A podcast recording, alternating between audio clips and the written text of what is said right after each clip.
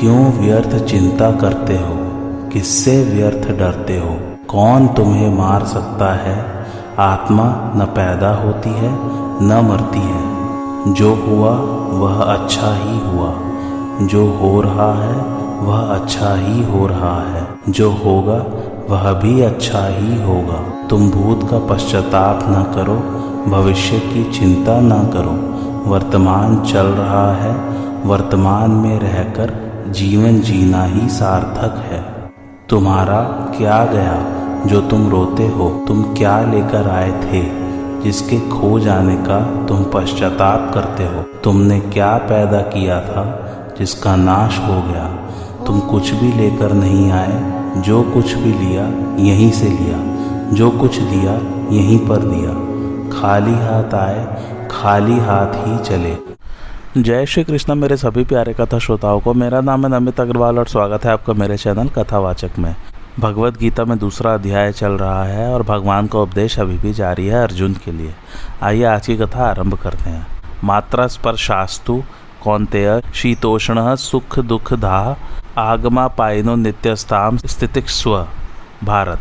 अर्थात, हे कुंती नंदन, इंद्रियों के विषय जड़ पदार्थ तो शीत अर्थात अनुकूलता और उष्ण अर्थात प्रतिकूलता के द्वारा सुख और दुख देने वाले हैं तथा आने जाने वाले हैं और अनित्य हैं। हे भरत वंशोद्भव अर्जुन, उनको तुम सहन करो।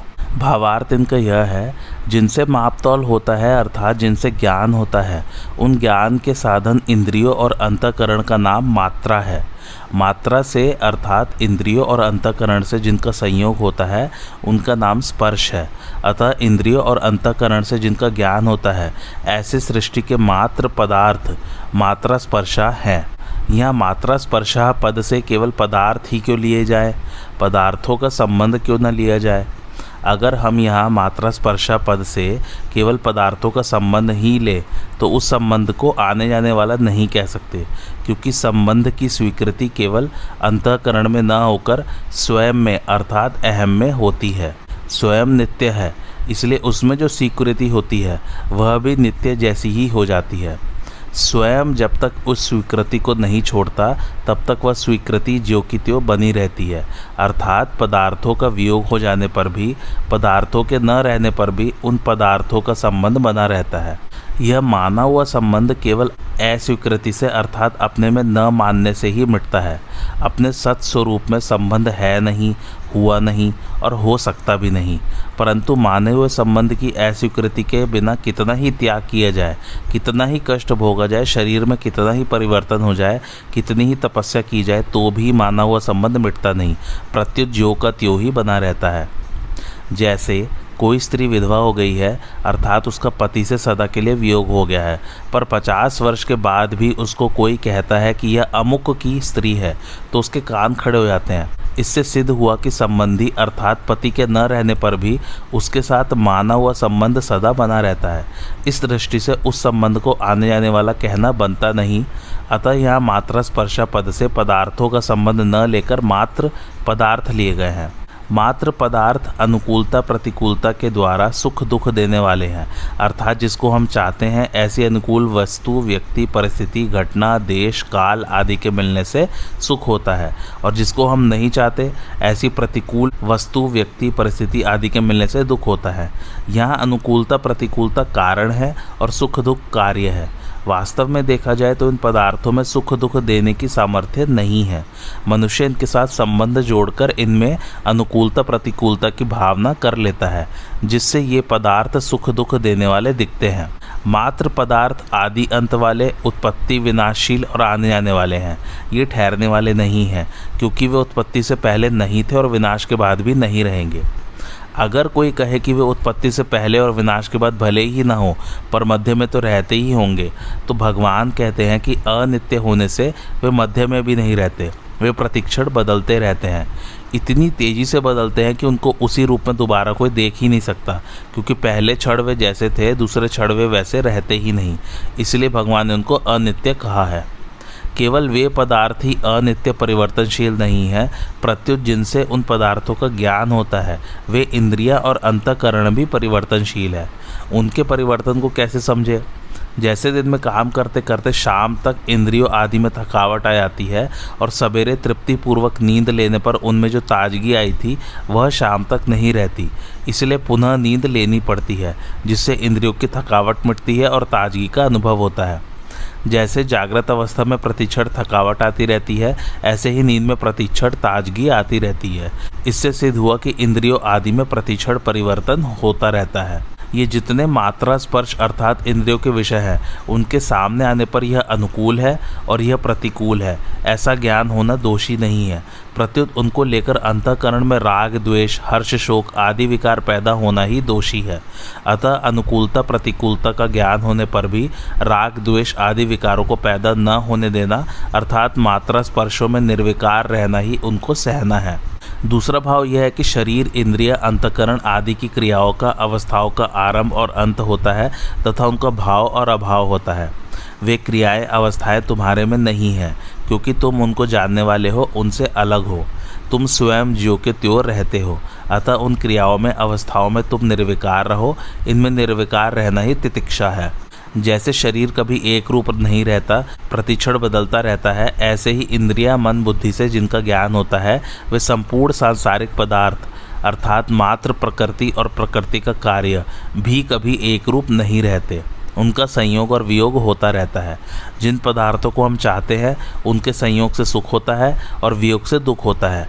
जिन पदार्थों को हम नहीं चाहते, उनके वियोग से सुख होता है और संयोग से दुख होता है। पदार्थ भी आने जाने वाले तथा अनित्य हैं। ऐसे ही जिनसे पदार्थों का ज्ञान होता है, वे इंद्रिय और अंतकरण भी आने जाने वाले तथा अनित्य हैं और पदार्थों से होने वाला सुख दुख भी आने जाने वाला तथा अनित्य है।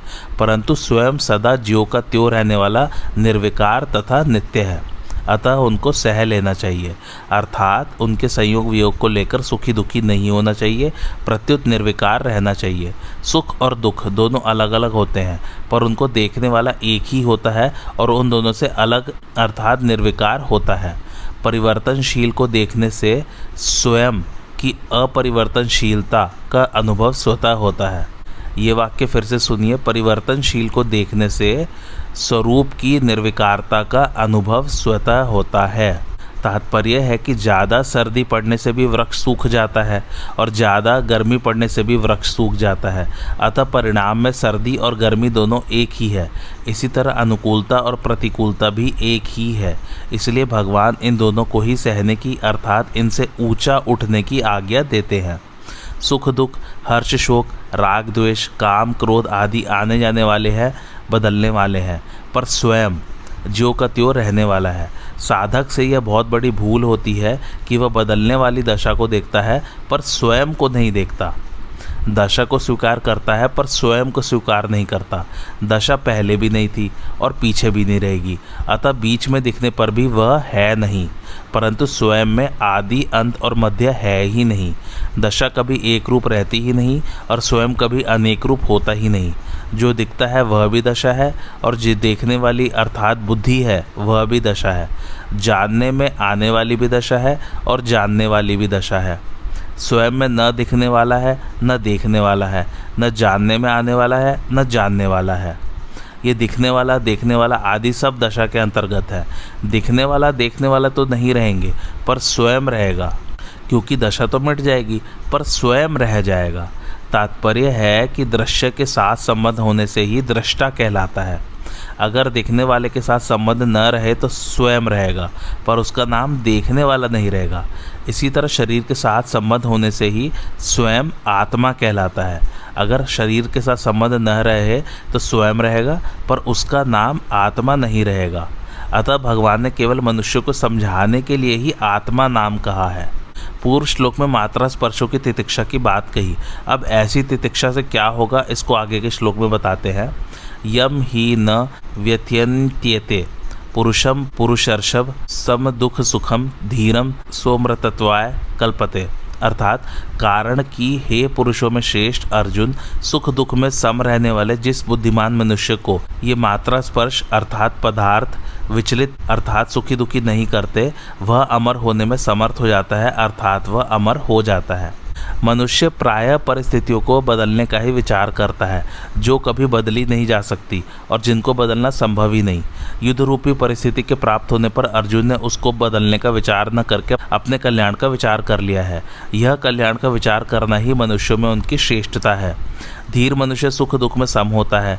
अंतकरण की वृत्ति से ही सुख और दुख ये दोनों अलग अलग दिखते हैं। सुख दुख के भोगने में पुरुष हेतु है और वह हेतु बनता है प्रकृति में स्थित होने से। जब वह अपने स्वरूप में स्थित हो जाता है, तब सुख दुख को भोगने वाला कोई नहीं रहता।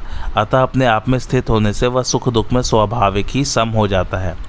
धीर मनुष्य को ये मात्रा स्पर्श, अर्थात प्रकृति के मात्र पदार्थ व्यथा नहीं पहुंचाते। प्राकृत पदार्थों के सहयोग से जो सुख होता है, वह भी व्यथा है, और उन पदार्थों के वियोग से जो दुख होता है, वह भी व्यथा है। परंतु जिसकी दृष्टि समता की तरफ़ है, उसको ये प्राकृत पदार्थ सुखी दुखी नहीं कर सकते। समता की तरफ़ दृष्टि रहने से अनुकूलता को लेकर उस सुख का ज्ञान तो होता है, पर उसका भोग न होने से अंतकरण में उस सुख का स्थायी रूप से संस्कार नहीं पड़ता।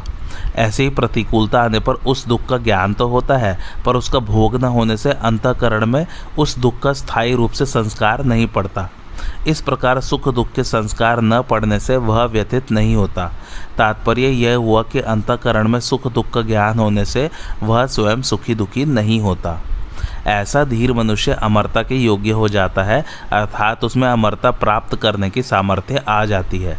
सामर्थ्य योग्यता आने पर वह अमर हो ही जाता है, इसमें देरी का कोई काम नहीं, कारण कि उसकी अमरता तो स्वतः सिद्ध है, अर्थात सेल्फ प्रोक्लेम्ड है।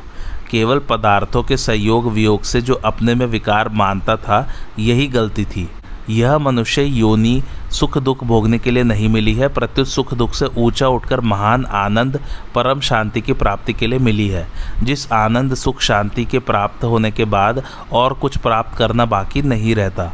अगर अनुकूल वस्तु, व्यक्ति, परिस्थिति आदि के होने में अथवा उनकी संभावना में हम सुखी होंगे, अर्थात हमारे भीतर अनुकूल वस्तु, व्यक्ति आदि को प्राप्त करने की कामना लुलुपता रहेगी तो हम अनुकूलता का सदुपयोग नहीं कर सकेंगे।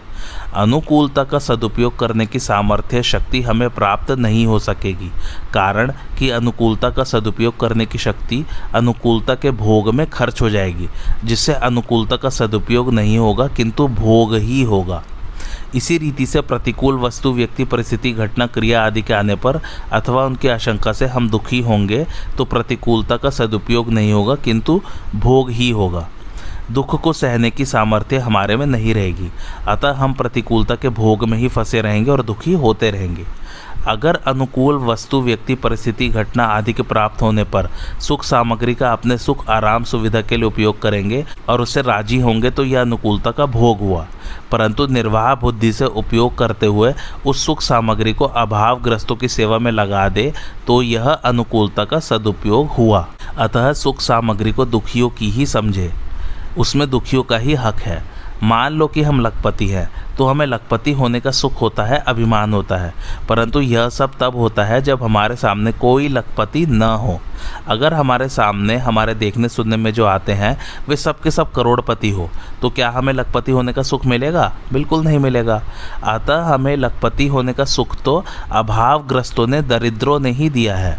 यानी कि जो हमारे से निचले दर्जे के हैं या जो हमसे कम पैसे वाले हैं, उन्होंने दिया है हमें ये सुख। अगर हम मिली हुई सुख सामग्री से अभावग्रस्तों की सेवा न करके स्वयं सुख भोगते हैं तो हम कृतज्ञ होते हैं, अर्थात थैंकलेस होते हैं। इसी से सब अनर्थ पैदा होते हैं। कारण कि हमारे पास जो सुख सामग्री है, वह दुखी आदमियों की ही दी हुई है। अतः उस सुख सामग्री को दुखियों की सेवा में लगा देना हमारा कर्तव्य होता है। अब विचार यह करना है कि प्रतिकूलता का सदुपयोग कैसे किया जाए? दुख का कारण सुख की इच्छा, आशा ही है। प्रतिकूल परिस्थिति दुखदायी तभी होती है जब भीतर सुख की इच्छा रहती है। अगर हम सावधानी के साथ अनुकूलता की इच्छा का, सुख की आशा का त्याग कर दे तो फिर हमें प्रतिकूल परिस्थिति में दुख नहीं हो सकता।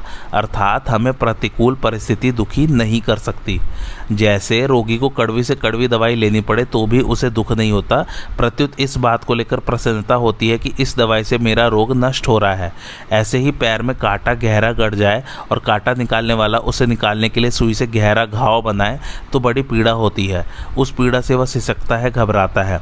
पर वह कांटा निकालने वाले को यह कभी नहीं कहता कि, भाई, तुम छोड़ दो, कांटा मत निकालो। कांटा निकल जाएगा, सदा के लिए पीड़ा दूर हो जाएगी।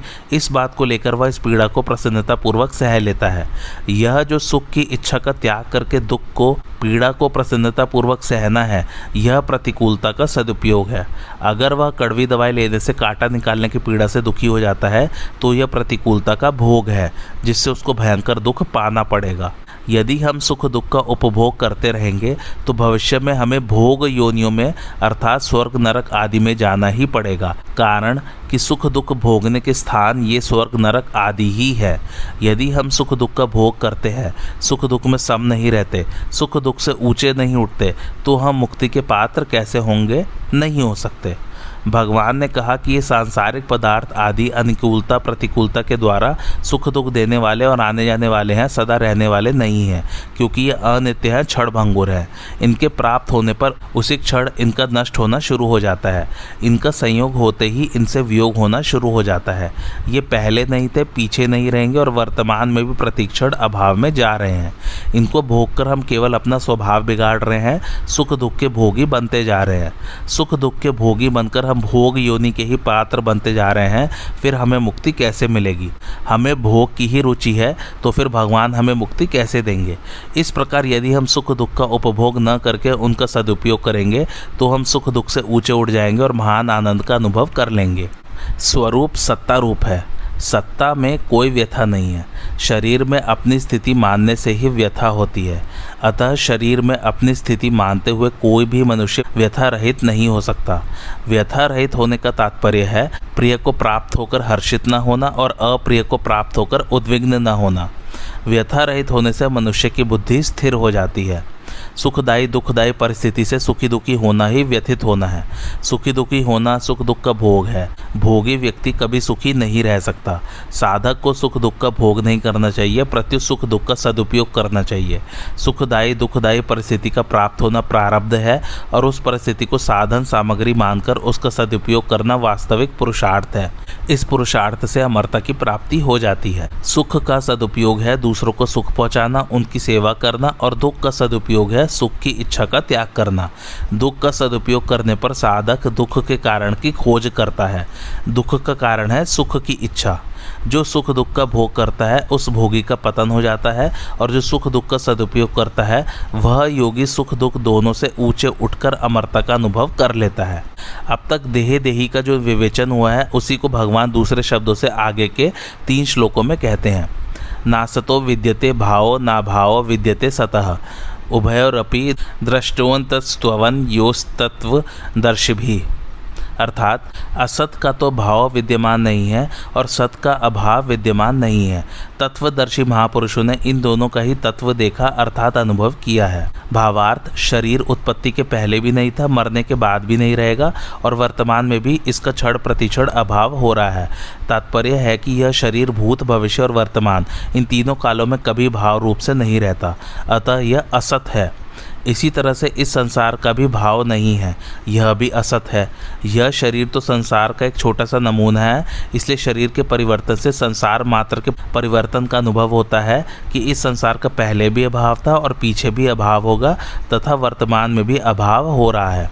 संसार मात्र काल रूपी अग्नि में लकड़ी की तरह निरंतर जल रहा है। लकड़ी के जलने पर तो कोयला और राख बची रहती है, पर संसार को काल रूपी अग्नि ऐसी विलक्षण रीति से जलाती है कि कोयला अथवा राख कुछ भी बाकी नहीं रहता। वह संसार का अभाव ही अभाव कर देती है। इसलिए कहा गया कि असत्य की सत्ता नहीं है।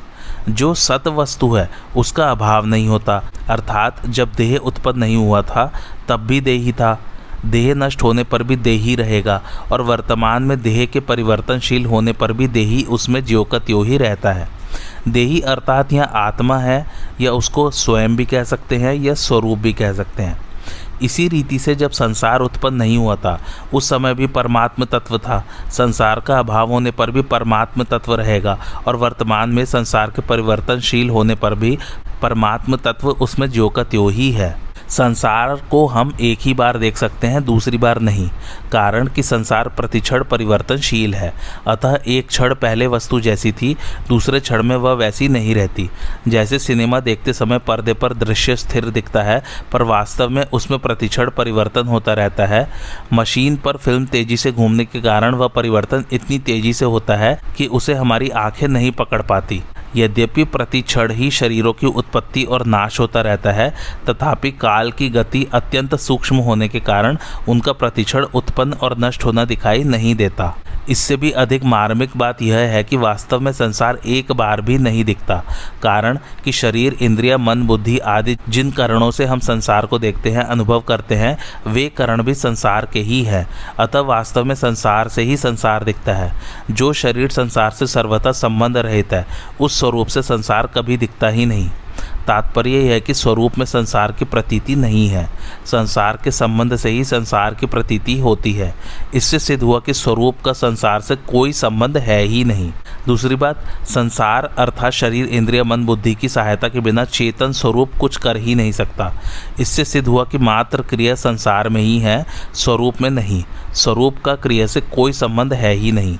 संसार का स्वरूप है क्रिया और पदार्थ। जब स्वरूप का न तो क्रिया से और न पदार्थ से ही कोई संबंध है, तब यह सिद्ध हो गया कि शरीर, इंद्रिया, मन, बुद्धि सहित संपूर्ण संसार का अभाव है। केवल परमात्म तत्व का ही भाव है, जो निर्लिप्त रूप से सबका प्रकाशक और आधार है। इन दोनों के अर्थात सत, असत, देह, देही के तत्व को जानने वाले महापुरुषों ने इनका तत्व देखा है। इनका निचोड़ निकाला है कि केवल एक सत तत्व ही विद्यमान है। असत वस्तु का तत्व भी सत है और सत वस्तु का तत्व भी सत है। अर्थात दोनों का तत्व एक सत ही है। दोनों का तत्व भाव रूप से एक ही है। अतः सत और असत, इन दोनों के तत्व को जानने वाले महापुरुषों के द्वारा जानने में आने वाला एक सत्य तत्व ही है। असत की जो सत्ता प्रतीत होती है, वह सत्ता भी वास्तव में सत की ही है। सत की सत्ता से ही असत सत्तावान प्रतीत होता है। अर्जुन भी शरीरों को लेकर शोक कर रहे हैं कि युद्ध करने से ये सब मर जाएँगे। इस पर भगवान कहते हैं कि क्या युद्ध न करने से ये नहीं मरेंगे? असत तो मरेगा ही और निरंतर मर ही रहा है, परंतु इसमें जो सत रूप से है, उसका कभी अभाव नहीं होगा। इसलिए शोक करना तुम्हारी बेसमझी ही है। जो विवेकी होते हैं, समझदार होते हैं, उनको शोक नहीं होता। अगर शोक होता है तो वे विवेकी नहीं है, समझदार नहीं है। सत्ता मात्र सत्य है और सत्ता के सिवाय जो कुछ भी प्रकृति और प्रकृति का कार्य है, वह असत अर्थात परिवर्तनशील है। जिन महापुरुषों ने सत और असत दोनों का तत्व देखा है, अर्थात जिनको सत्ता मात्र में अपनी स्वतः सिद्ध स्थिति का अनुभव हो गया है, उनकी दृष्टि में असत की सत्ता विद्यमान है ही नहीं और सत का अभाव विद्यमान है ही नहीं, अर्थात सत्ता मात्र के सिवाय कुछ भी नहीं है। ना सतो विद्यते भावो, ना भावो विद्यते सतह इन सोलह अक्षरों में संपूर्ण वेदों, पुराणों, शास्त्रों का तात्पर्य भरा हुआ है, असत और सत, इन दोनों को ही प्रकृति और पुरुष क्षर और अक्षर, शरीर और शरीरी अनित्य और नित्य, नाशवान और अविनाशी आदि अनेक नामों से कहा गया है। देखने, सुनने, समझने, चिंतन करने, निश्चय करने आदि में जो कुछ भी आता है, वह सब असत है। जिसके द्वारा देखते, सुनते, चिंतन आदि करते हैं, वह भी असत है और दिखने वाला भी असत है। असत की सत्ता विद्यमान नहीं है। प्रत्युत असत का अभाव ही विद्यमान है, क्योंकि इसका निरंतर परिवर्तन होता ही रहता है। असत वर्तमान नहीं है, असत उपस्थित नहीं है, असत प्राप्त नहीं है, असत मिला हुआ नहीं है, असत मौजूद नहीं है, असत कायम नहीं है। जो वस्तु उत्पन्न होती है, उसका नाश अवश्य होता है, यह नियम है। उत्पन्न होते ही तत्काल उस वस्तु का नाश शुरू हो जाता है। उसका नाश इतनी तेज़ी से होता है कि उसको दो बार कोई देख ही नहीं सकता। अर्थात उसको एक बार देखने पर फिर दोबारा उसी स्थिति में देखा नहीं जा सकता। यह सिद्धांत है कि जिस वस्तु का किसी भी क्षण अभाव है, उसका सदा अभाव ही है। अतः संसार का सदा ही अभाव है। संसार को कितनी ही सत्ता दे, कितना ही महत्व दे, पर वास्तव में वह विद्यमान है ही नहीं। असत प्राप्त है ही नहीं। कभी प्राप्त हुआ ही नहीं, कभी प्राप्त होगा ही नहीं। असत का प्राप्त होना संभव ही नहीं है। अब सत के बारे में सुनिए। सत का अभाव विद्यमान नहीं है। प्रत्युत सत का भाव ही विद्यमान है, क्योंकि इसका कभी अभाव अर्थात परिवर्तन होता ही नहीं। जिसका अभाव हो जाए, उसको सत कहते ही नहीं। सत की सत्ता निरंतर विद्यमान है। सत निरंतर वर्तमान है। सत निरंतर उपस्थित है। सत निरंतर प्राप्त है। सत निरंतर मिला हुआ है। सत निरंतर मौजूद है। सत निरंतर कायम है। किसी भी देश, काल, वस्तु, व्यक्ति, क्रिया, घटना, परिस्थिति, अवस्था आदि में सत का अभाव नहीं होता। कारण कि देश, काल, वस्तु आदि तो असत है अर्थात अभाव रूप अर्थात निरंतर परिवर्तनशील है। पर सत, सदा ज्योकत्यो रहता है। उसमें कभी किंचित मात्र भी कोई परिवर्तन नहीं होता, कोई कमी नहीं आती। अतः सत का सदा ही भाव है। परमात्म तत्व को कितना ही अस्वीकार करे, उसकी कितनी ही उपेक्षा करें, उससे कितना ही विमुख हो जाए, उसका कितना ही तिरस्कार करें, उसका कितनी ही युक्तियों से खंडन करे, पर वास्तव में उसका अभाव विद्यमान है ही नहीं। सत का अभाव होना संभव ही नहीं है, सत का अभाव कभी कोई कर सकता ही नहीं। तत्वदर्शी महापुरुषों ने सत तत्व को उत्पन्न नहीं किया है, प्रत्युत देखा है, अर्थात अनुभव किया है। तात्पर्य है कि असत का अभाव और सत का भाव, दोनों के तत्व को जानने वाले जीवन मुक्त तत्वज्ञ महापुरुष एक सत्य तत्व को ही देखते हैं, अर्थात स्वतः स्वाभाविक एक है, का ही अनुभव करते हैं। असत का तत्व भी सत्य है और सत का तत्व भी सत्य है। ऐसा जान लेने पर उन महापुरुषों की दृष्टि में एक सत्य तत्व है के सिवाय और किसी के स्वतंत्र सत्ता रहती ही नहीं। असत की सत्ता विद्यमान न रहने से उसका अभाव और सत का अभाव विद्यमान न रहने से उसका भाव सिद्ध हुआ। निष्कर्ष यह निकला कि असत है ही नहीं, प्रत्युत सत ही सत है। उस सत्य तत्व में देह और देही का विभाग नहीं है। जब तक असत की सत्ता है, तब तक विवेक है। असत की सत्ता मिटने पर विवेक ही तत्व ज्ञान में परिणत हो जाता है। असत की सत्ता नहीं है, यह भी सत्य है, और सत का अभाव नहीं है, यह भी सत्य है। सत्य को स्वीकार करना साधक का काम है, साधक को अनुभव हो अथवा न हो, उसको तो सत्य को स्वीकार करना है। संसार में भाव और अभाव, दोनों दिखते हुए भी अभाव मुख्य रहता है। परमात्मा में भाव और अभाव, दोनों दिखते हुए भी भाव मुख्य रहता है। संसार में अभाव के अंतर्गत भाव अभाव है और परमात्मा में भाव के अंतर्गत भाव अभाव है। दूसरे शब्दों में, संसार में नित्य वियोग के अंतर्गत संयोग वियोग है और परमात्मा में नित्य योग के अंतर्गत योग वियोग है। अतः संसार में अभाव ही रहा और परमात्मा में भाव ही रहा। सत और असत क्या है, इसको आगे के दो श्लोकों में बताते हैं। अविनाशी तू तद्विधि येन सर्वमिदम ततम विनाशम व्ययस्यास्य, न कशिचत कर्तुर्महति। अर्थात अविनाशी तो उसको जान, जिससे यह संपूर्ण संसार व्याप्त है। इस अविनाशी का विनाश कोई भी नहीं कर सकता। भावार्थ, उस अविनाशी तत्व को तू समझ। ऐसा कहकर भगवान ने उस तत्व को परोक्ष बताया है। परोक्ष बताने में तात्पर्य है कि इदंता से दिखने वाले इस संपूर्ण संसार में वह परोक्ष तत्व ही व्याप्त है, परिपूर्ण है। वास्तव में जो परिपूर्ण है, वही है और जो सामने संसार दिख रहा है, यह नहीं है।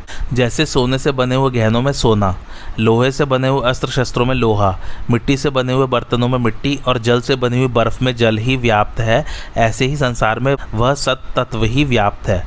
अतः वास्तव में संसार में वह सत तत्व ही जानने योग्य है।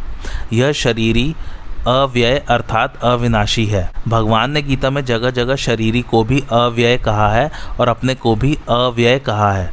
शरीरी अर्थात आत्मा।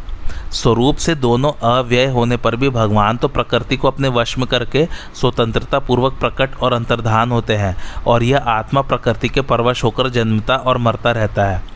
क्योंकि इसने शरीर को अपना मान रखा है।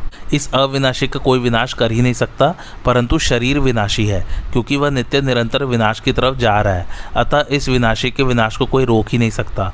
तू सोचता है कि मैं युद्ध नहीं करूँगा तो ये नहीं मरेंगे, पर वास्तव में तेरे युद्ध करने से अथवा न करने से इस अविनाशी और विनाशी तत्व में कुछ फ़र्क नहीं पड़ेगा, अर्थात अविनाशी तो रहेगा ही और विनाशी का नाश होगा ही।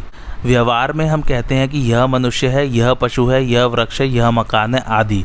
तो इसमें मनुष्य, पशु, वृक्ष, मकान आदि तो पहले भी नहीं थे, पीछे भी नहीं रहेंगे तथा वर्तमान में भी प्रतिक्षण अभाव में जा रहे हैं। परंतु इनमें है, रूप से जो सत्ता है, वह सदा ज्यो की त्यो है। तात्पर्य है कि मनुष्य, पशु, वृक्ष, मकान आदि तो संसार अर्थात असत है और है, अविनाशी आत्म तत्व सत है। इसलिए मनुष्य, पशु, वृक्ष, मकान आदि तो अलग अलग हुए, पर इन सब में है एक ही रहा। इसी तरह मैं मनुष्य हूँ, मैं पशु हूँ, मैं देवता हूँ आदि में शरीर तो अलग अलग हुए हैं, पर हूँ अथवा है एक ही रहा। जीव आत्मा का सर्वव्यापक परमात्मा के साथ साधर्म्य है, अर्थात जैसे परमात्मा संसार से असंग है, ऐसे ही जीवात्मा भी शरीर संसार से स्वतः स्वाभाविक असंग है। जीवात्मा की स्थिति किसी एक शरीर में नहीं है, वह किसी शरीर से चिपका हुआ नहीं है, परंतु इस असंगता का अनुभव न होने से ही जन्म मरण हो रहा है। अंतवंत इमे देहा नित्य नित्यस्योक्ता शरीरिण अनाशिनो प्रमेयस्य तस्माद्युद्धस्व भारत। अर्थात अविनाशी जानने में न आने वाले और नित्य रहने वाले इस शरीर के ये ध्येय अंत वाले कहे गए हैं। इसलिए है अर्जुन, तुम युद्ध करो। भावार्थ किसी काल में किसी कारण से कभी किंचित मात्र भी जिसमें परिवर्तन नहीं होता, जिसकी क्षति नहीं होती, जिसका अभाव नहीं होता, उसका नाम अविनाशी है।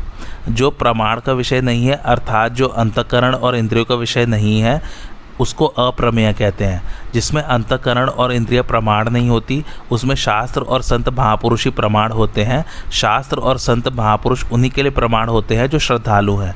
जिसकी जिस शास्त्र और संत में श्रद्धा होती है, वह उसी शास्त्र और संत के वचनों को मानता है। इसलिए यह तत्व केवल श्रद्धा का विषय है, प्रमाण का विषय नहीं। शास्त्र और संत किसी को बाध्य नहीं करते कि तुम हमारे में श्रद्धा करो। श्रद्धा करने अथवा न करने में मनुष्य स्वतंत्र है। अगर वह शास्त्र और संत के वचनों में श्रद्धा करेगा तो यह तत्व उसकी श्रद्धा का विषय है, और अगर वह श्रद्धा नहीं करेगा तो यह तत्व उसकी श्रद्धा का विषय नहीं है। इस अविनाशी, अप्रमेय और नित्य शरीर के संपूर्ण संसार में जितने भी शरीर हैं, वे सभी अंत वाले कहे गए हैं। अंत वाले कहने का तात्पर्य है कि इनका प्रतिक्षण अंत हो रहा है। इनमें अंत के सिवाय और कुछ है ही नहीं, केवल अंत ही अंत है। ये देह नित्य के हैं, अविनाशी के हैं। तात्पर्य है कि नित्य तत्व ने जिसका कभी नाश नहीं होता, उस इनको अपना मान रखा है। अपना मानने का अर्थ है कि अपने को शरीर में रख दिया और शरीर को अपने में रख लिया। अपने को शरीर में रखने से अहमता अर्थात मैंपन पैदा हो गया और शरीर को अपने में रखने से ममता अर्थात मेरापन पैदा हो गया। यह स्वयं जिन जिन चीज़ों में अपने को रखता चला जाता है, उन उन चीज़ों में मैंपन होता ही चला जाता है। जैसे अपने को धन में रख दिया तो मैं धनी हूँ। अपने को राज्य में रख दिया तो मैं राजा हूँ। अपने को विद्या में रख दिया तो मैं विद्वान हूँ। अपने को बुद्धि में रख दिया तो मैं बुद्धिमान हूँ। अपने को सिद्धियों में रख दिया तो मैं सिद्ध हूँ। अपने को शरीर में रख दिया तो मैं शरीर हूँ। आदि आदि। यह स्वयं जिन जिन चीज़ों को अपने में रखता चला जाता है, उन उन चीज़ों में मेरापन होता ही चला जाता है। जैसे कुटुंब को अपने में रख लिया तो कुटुंब मेरा है। धन को अपने में रख लिया तो धन मेरा है। बुद्धि को अपने में रख लिया तो बुद्धि मेरी है। शरीर को अपने में रख लिया तो शरीर मेरा है। आदि आदि। जड़ता के साथ मैं और मेरापन होने से ही मात्र विकार पैदा होते हैं। तात्पर्य है कि शरीर और मैं, अर्थात स्वयं, दोनों अलग अलग हैं। इस विवेक को महत्व न देने से ही मात्र विकार पैदा होते हैं। परंतु जो इस विवेक को आदर देते हैं, महत्व देते हैं, वे पंडित होते हैं। ऐसे पंडित लोग कभी शोक नहीं करते, क्योंकि सत सत ही है और असत असत ही है। इसका उनको ठीक अनुभव हो जाता है। भगवान अर्जुन के लिए आगे देते हैं कि सत असत को ठीक समझकर तुम युद्ध करो, अर्थात प्राप्त कर्तव्य का पालन करो। तात्पर्य है कि शरीर तो अंत वाला है और आत्मा अविनाशी है।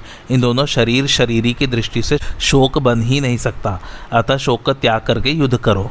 इस पूरे प्रकरण में भगवान का लक्ष्य सत का बोध कराने में ही है। सत का बोध हो जाने से असत की निवृत्ति स्वतः हो जाती है। फिर किसी प्रकार का किंचित मात्र भी संदेह नहीं रहता। इस प्रकार सत का अनुभव करके निसंदिग्ध होकर कर्तव्य का पालन करना चाहिए।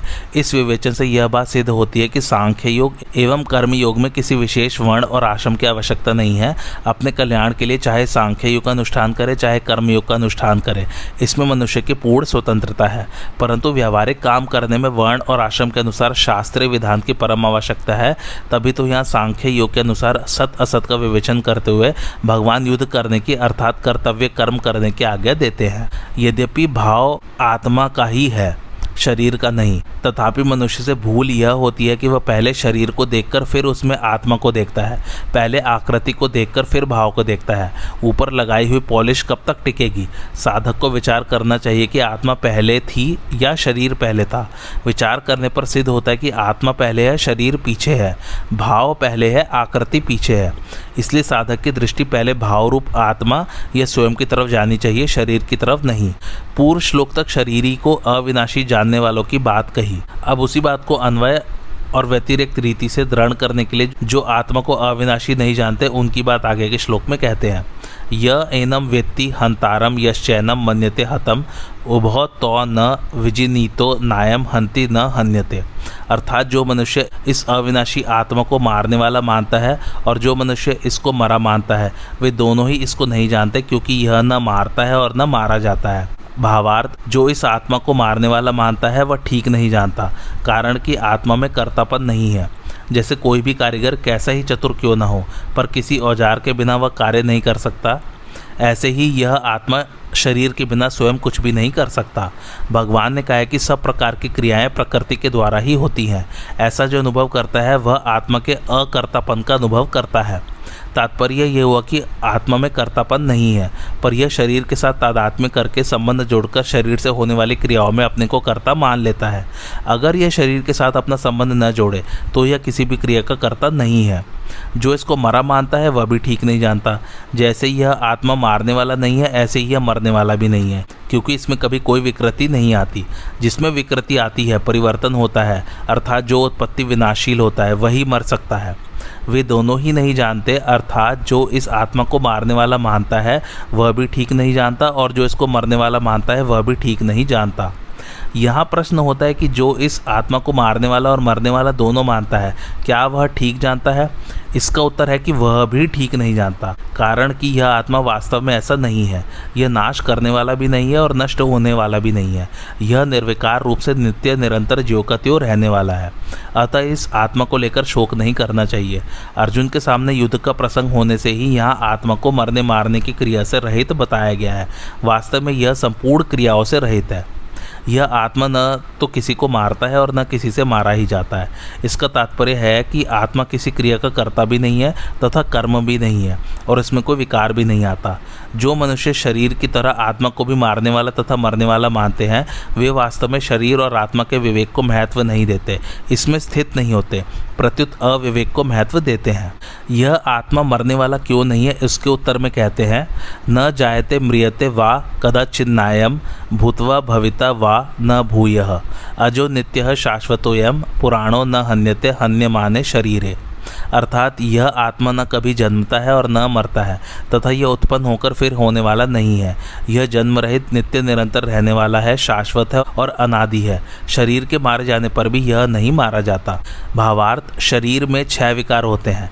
उत्पन्न होना, सत्ता वाला दिखना, बदलना, बढ़ना, घटना और नष्ट होना। यह आत्मा इन छहों विकारों से रहित है। जैसे शरीर उत्पन्न होता है, ऐसे ही आत्मा कभी भी किसी भी समय में उत्पन्न नहीं होता। यह तो सदा से ही है। भगवान ने इस आत्मा को अपना अंश बताते हुए इसको सनातन कहा है। आज की कथा यहीं समाप्त होती। कैसी लगी आप लोग को मेरी कथा? मुझे कमेंट करके ज़रूर बताइए। और मेरे चैनल कथावाचक को लाइक, शेयर और सब्सक्राइब ज़रूर कीजिए। Thanks for watching. धन्यवाद।